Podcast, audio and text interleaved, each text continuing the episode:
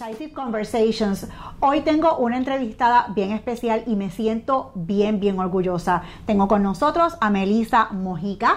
Ella es una medallista judoka boricua cien por ciento que ha estado en Panamericanos, Centroamericanos, inclusive representó orgullosamente a su isla, Puerto Rico, en las Olimpiadas en Londres dos mil doce. Bienvenida, tú eres una mujer que lidera en todo el sentido de la palabra. No, no en todo el sentido, pero estamos ahí cerquita. Eres un ejemplo y eres una, eras de, la, de las únicas, yo creo, judokas en Puerto Rico, ¿no? Cuéntame. Bueno, no soy la única, ¿verdad? Hay otras judokas, Elisa Buscarino, ni Mari Santini, pero hasta ahora soy la del boom, la del boom del momento. Se nota que yo no hago ejercicio, ¿verdad? Porque no sé nada del tema. Ella es la que me está adiestrando con relación al deporte.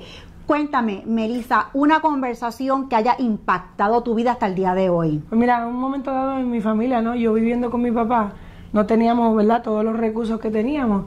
Y entonces vivíamos solo en un apartamento bien pequeño y casi yo tenía que brincarle por encima para poder ir al baño. Y esos días yo estaba como desesperada y ansiosa porque quería. quería ¿Tenías cuántos espacio. años? Bueno, tenía como unos quince, dieciséis Una años. Una adolescente. Adolescente y problemática. Y ¿eh? problemática. Y entonces quería tener lo mío, quería tener mi espacio, mi cuarto, mis, mis lujos.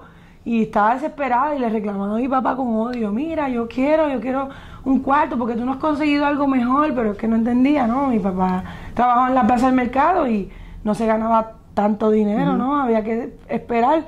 Y yo estaba esos días desesperada, que ya estaba cansada, que ya estaba harta. Molesta. Así que quería, quería, quería ese cuarto, quería esas comodidades. Entonces, mi papá, me acuerdo que me dijo, tienes que tener paciencia, Mela. Ah, y las me decían Mela de cariño, ¿no?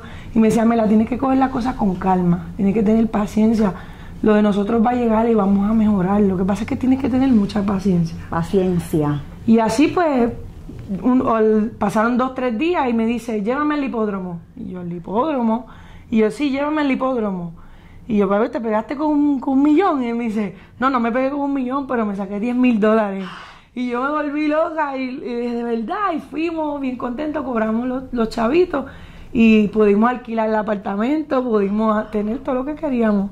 Y la, él consiguió el apartamento, me compró un futón bien grandote y, y nada, contenta porque tenía mi cuarto. Y cuéntame, ¿cuál fue la lección que aprendiste? Pues a tener paciencia. En la vida todo está. Dios tiene todo para ti. Y mi papá siempre me decía, yo le pedía a Dios todos los días que me lo diera. Y va a llegar el momento en que todo eso te va a llegar así de cantazo. Así que no te desesperes y ten paciencia. No te que todo llega en su momento. Así que te veremos en las Olimpiadas de Río dos mil dieciséis. Así que estaremos allá contigo, diciéndote y deseándote muchos, des, muchos deseos de, de, de que arrases y que continúes representándonos de la forma que lo has hecho hasta ahora, sobre todo que continúes siendo un ejemplo de una mujer que lidera. Oye, comparte tu éxito como ha hecho Melissa hoy con nosotros. Comparte tu éxito, comparte este video, dale share a Decisive Conversations y nos vemos en la próxima.